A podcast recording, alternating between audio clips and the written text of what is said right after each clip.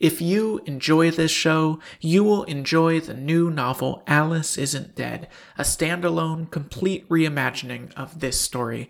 It's out now. Find it wherever you encounter books or at aliceisn'tdead.com.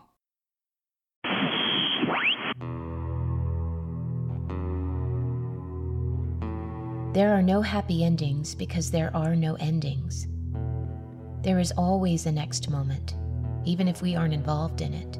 So many of them dead. And we had brought them here to fight and to die. Was it our fault? Was it worth it? It was, right? To end this, right? There is no end to the story, but there is an end to our telling of it. And I think that end has come. It was over, and we buried our dead and walked away from that place.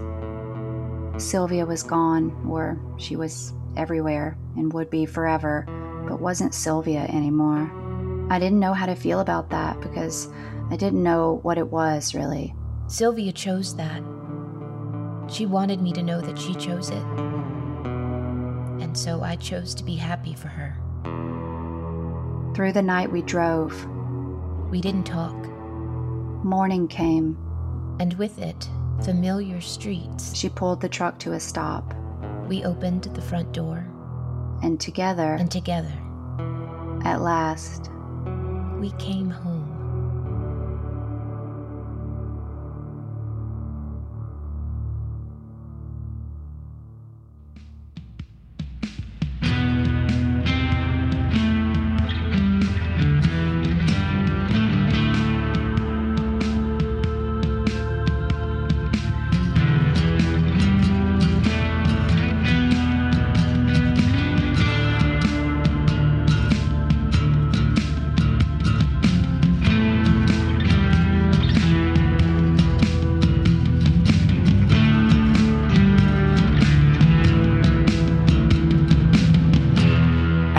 Isn't Dead by Joseph Fink, performed by Jasika Nicole and Erica Livingston, produced by Disparition, Part 3, Chapter 10, An Ending.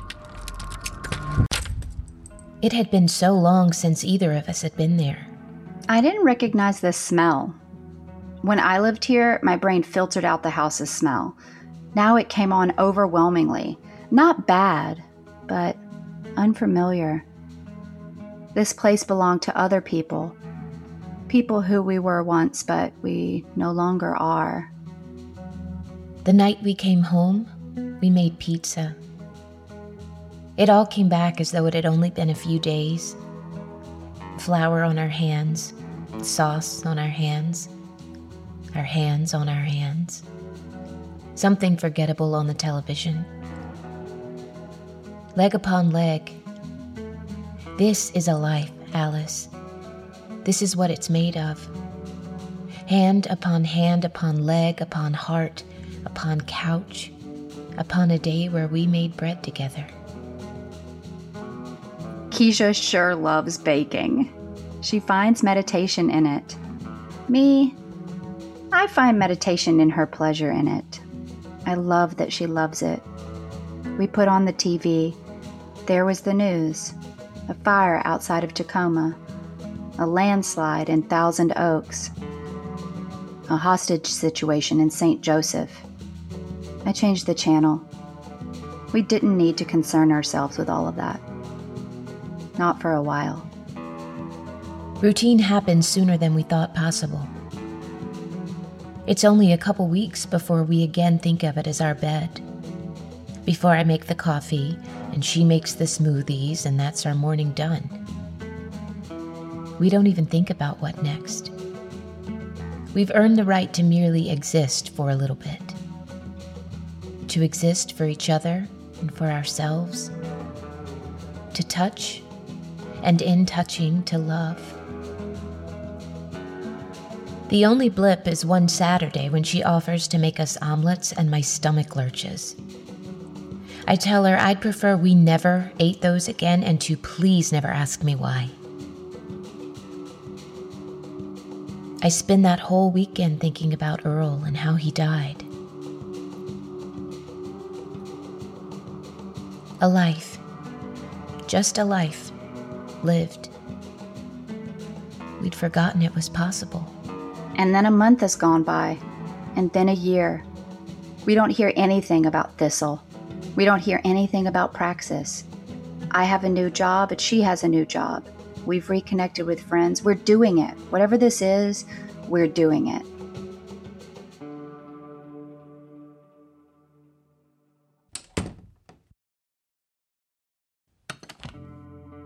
Love is the look she gives me when we both come home from work and we're tired, but one of us has to figure out what dinner will be. And so we both go into the kitchen, put our hands on our hips, furrow our brows at what's in the fridge. Love is each of us showering before bed, one after the other. We can't shower at the same time because we like very different temperatures of water, and that's love too. I brush my teeth and she pees. Fog on the mirror gives way to a portrait of the two of us preparing to sleep. It's a portrait of love, and we look at it every night. Love is the way her neck smells. That's where it's strongest, the side of her neck. And I lean into it and I breathe in, and I remember what it means to live with another person. Love is the hours we spend under a blanket on a couch, and love is also the hours we spend apart, earning a living so that we can return to the couch and once more lie down together. Love is the beat of the heart and the passage of air, and it's the circulation of fluids, and it's the equilibrium of all the functions that sustain us. Love is the absence of all she could say to me. It's knowing that there is pain and choosing to never activate it. Not as a single choice made once and left secure forever, but a daily choice. Each morning we wake and she holds my betrayal in her hands and sets it gently down, and we go on with the day. Love is not freedom, but freedom isn't inherently good. There can be terrible freedom and wonderful captivity. Love is wonderful captivity. It is a constraint from which you never wish to escape. Love in the morning is a cup of coffee made just the way she likes it. And love at noon as the way the sun through her hair makes an imprint in my breathing. And love in the afternoon when I nap alone, but nap knowing that she is pacing around the house somewhere, that her motion is near my stillness. And love in the evening as a laying of hands and a stretching of limbs. And love in the quietest hour of night, when in a moment of wakefulness between hours of dreaming, I hear the soft hiss of her sleeping and feel what birds must feel when nesting. We are nothing if not absurd. We are nothing. Love as an activity and as an emotion and as a bodily function and as a series of decisions and as a meal prepared and eaten together at a home we share. Love as a person who returned to me and then never left again. I never left again.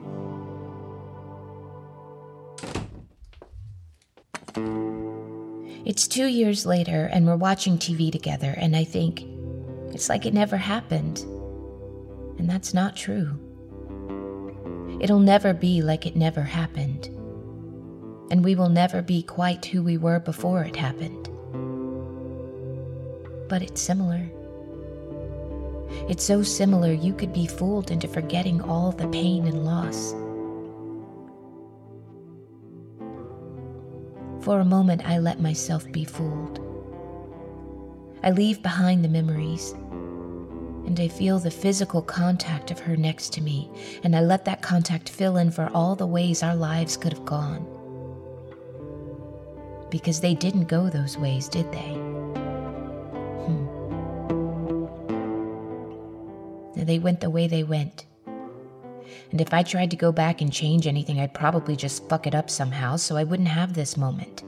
This quiet in-between moment, this moment in which absolutely nothing interesting is happening, except that I get to be in love with my wife and she is here to be loved. It's this rush of emotions all at once, and I'm crying and she's asleep. She's fast asleep. Because we get to now. We get to fall asleep on the couch watching TV. Man, it was this whole mess of emotions. And I didn't even know yet that what we had been hoping for finally worked and that I was pregnant. 7 years later, and the kid's making a meal of going to school, dragging her feet, and Keisha's the one dealing with it because it's her turn. We don't have to take turns. Lord knows I owe her 1,000 lifetimes of apologies, but she has taken the business of forgiveness seriously, and she won't let me act guilty or overly nice or do more chores than my share. I forgave you, and that's it, and I don't want to hear another word, she said once, and then never again, because we never talked about it again. That's astonishing, right? All that happened to us, and we never talked about it again. But it was the only way to move forward. We had to face away from what was behind us. We named her Sylvia, our daughter. We didn't tell her everything that happened to her namesake. Not when she was 6, of course, and not later either. How would we have begun to explain? What words could we even use? I don't think those words exist. But we made sure that she knew that she was named after a brave woman who had devoted her life to making the world better and had done it. She had damn well done it. This world is better because of her. What do the details matter? Sylvia, our Sylvia, she asks if she can have 2 cookies in her lunch, and Keisha tells her no, she definitely can't. And then we finally get her out the door to school. 12 years later, and shit if we aren't empty nesters. Us. We have fought actual monsters, and now we are puttering around in our house thinking how quiet it is without that kid shouting at us or laughing along with us, depending on the mood of the day. I think we did a good job raising her. We did the best job that we were capable of. 2 damaged women who hardly knew how to put themselves together, let alone how to construct someone else's life. Now she's off in the world, and that's the start of it. It'll be up to her to figure all that out. I look out the window and see a person in a hoodie across the street. I can't see their face. I don't know who it is. Probably some neighborhood teenager just bored and skulking around, but I raise my hand anyway. I smile. When I look again, the person is gone. After college, our Sylvia moves to Portland, then Chicago. Works as a graphic designer, gets engaged, ends the engagement, gets engaged again, and that one pans out. I get really into reading history. Keisha, ludicrously, takes up golf. Keisha, of all people. She says she likes walking in a nicely landscaped grassy area, and the game is just an excuse for that. I go with her once, and then we both go regularly. Why not? Walking is nice. I have nightmares almost every night about what we've seen. But I wake up each morning, every morning, next to my wife. And the moment I see her, I forget the nightmares and step with her into the day. Years later still, we are old. And I guess I never thought that would happen to us. It didn't happen in the mirror. In the mirror, it was always me and her, and we looked the same day after day. But it happened in retrospect, going through old photographs and realizing, oh, I don't look like that anymore. That's what I think I look like, but it's not, is it? I look like an old person now. Sylvia calls regularly, visits sometimes. I wish she would visit more, but it's hard, her living across the country, and anyway, what had we done all this for but so that she could go off and live her own life, free of danger? This is where our road trip ends, I guess. The two of us in our living room, on a day, any day. Nothing big happens on this day. There are no more revelations, no more astonishments, except those quiet revelations and astonishments of the heart. The daily magic trick of two people in love. They happen when one of us looks up, sees the other, and thinks, "Oh my God, I love her." And every time it's like a secret that we're told anew. We lived more after that day, of course. Years. And then we died. I don't know what to tell you. It was going to happen eventually. But I never forgot. Not one day, not 1 hour, not 1 minute. I never forgot how lucky I was. I wouldn't have lived any other life.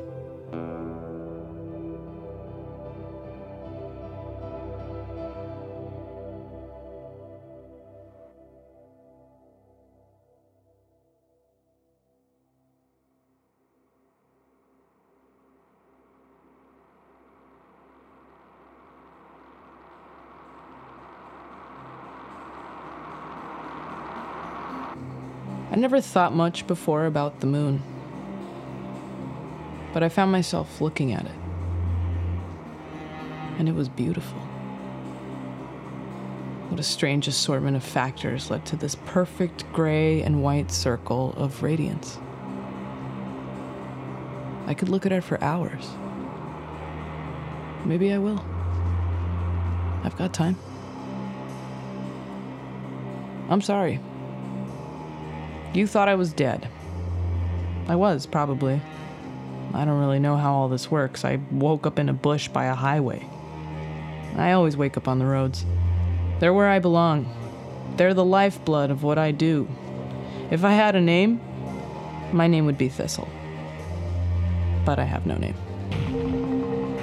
Later, I would need to collect a car from some person who thought they were going to see me tomorrow. But there was time for that too, so I walked along the highway, enjoyed how cold the night was, and for the first time, I took a long look at the moon. Beautiful. Eventually, I got myself a car, and then a place to live. Everything's there for the taking if you get the folks who used to own them out of the way. After I had my situation settled, I rested. I don't know how long it takes me to rest, but I guess years. Certainly the world always changes by the time I'm feeling strong enough again. It's a gut feeling. I don't look at a calendar. Just whenever I feel that strength start to pulse back through me, I know I'll be heading out again, doing it all over. I start hanging out at truck stops and roadside bars. I meet a man whose views are a lot like mine, and I whisper a few suggestions in his ear. And that starts it. Soon enough, he'll come to me. His face made strange by the monstrous parts of him. But ultimately, it'll be his choice. All this always is. Damn, that moon, though. I love that it's barren. And that it's lifeless, and that it doesn't even have its own light. It's a rock. That's all it is, a big rock with a location that came entirely by chance, but now it's up there, man, and it burns. It defies simple ideas about what is alive and what is dead. There are highs, and there are lows. Right now, I'm on my way to a high. I don't mind the lows, but there is certainly something magical about those highs. I feel it as an itch in my palms. I feel it as a pressure behind my eyes. It's coming, that peak. and it'll be worth that fall that comes after. I don't hold anything against the cycle. The cycle is no more alive than the moon is, no more alive, I suppose, than I am by certain definitions of the word alive. People can be so binary about those things. Sometimes I see those oracles in their ridiculous hoodies, watching me. Praxis.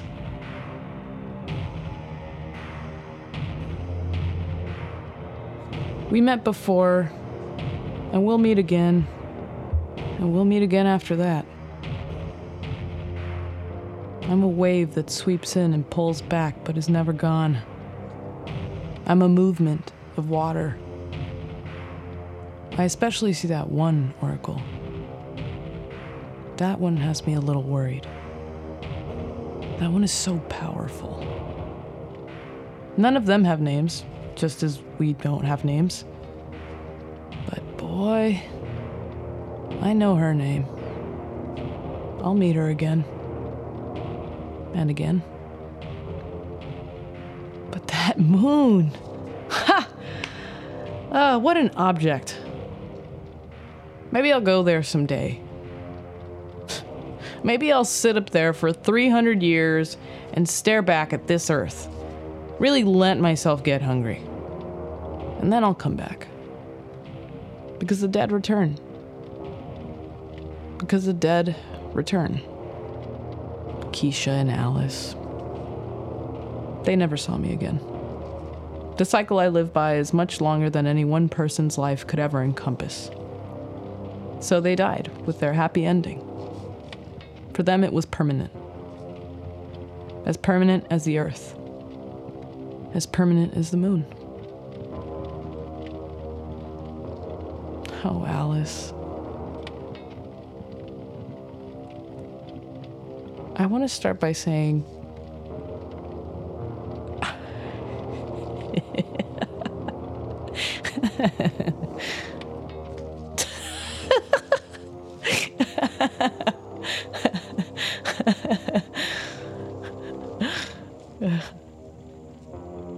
shit.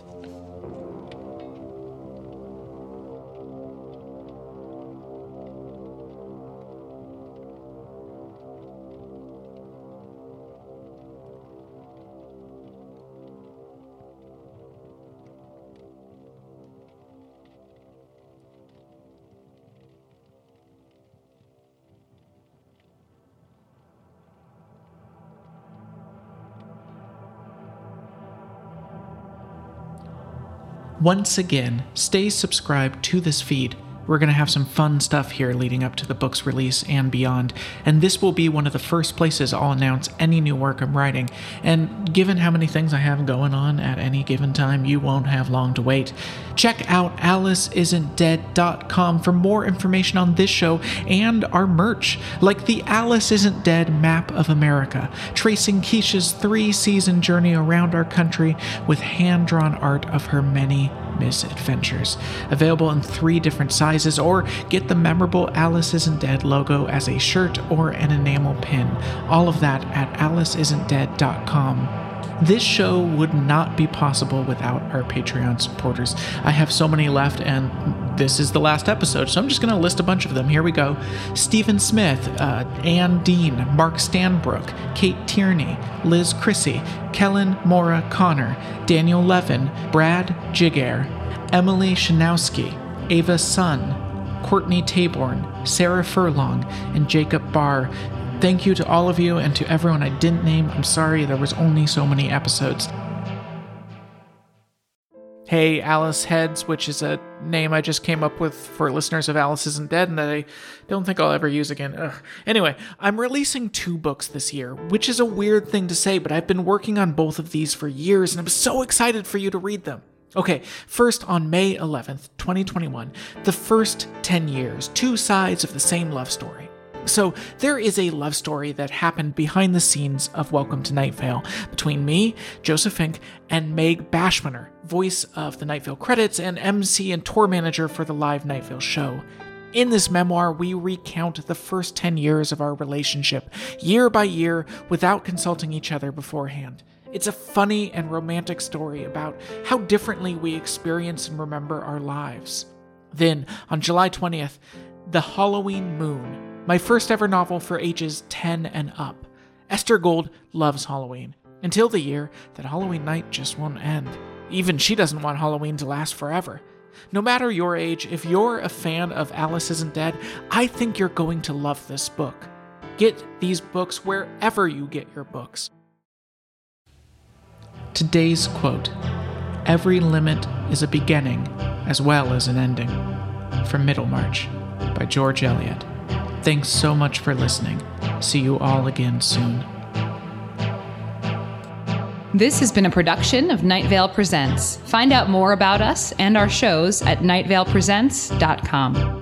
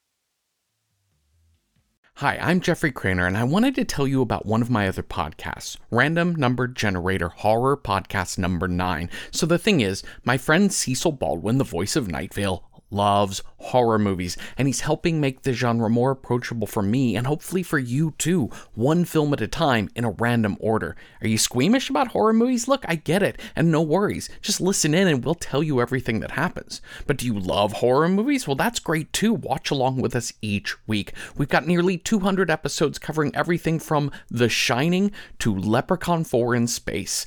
I'm serious, we go in a random order. So check out Random Horror 9 wherever you get podcasts. From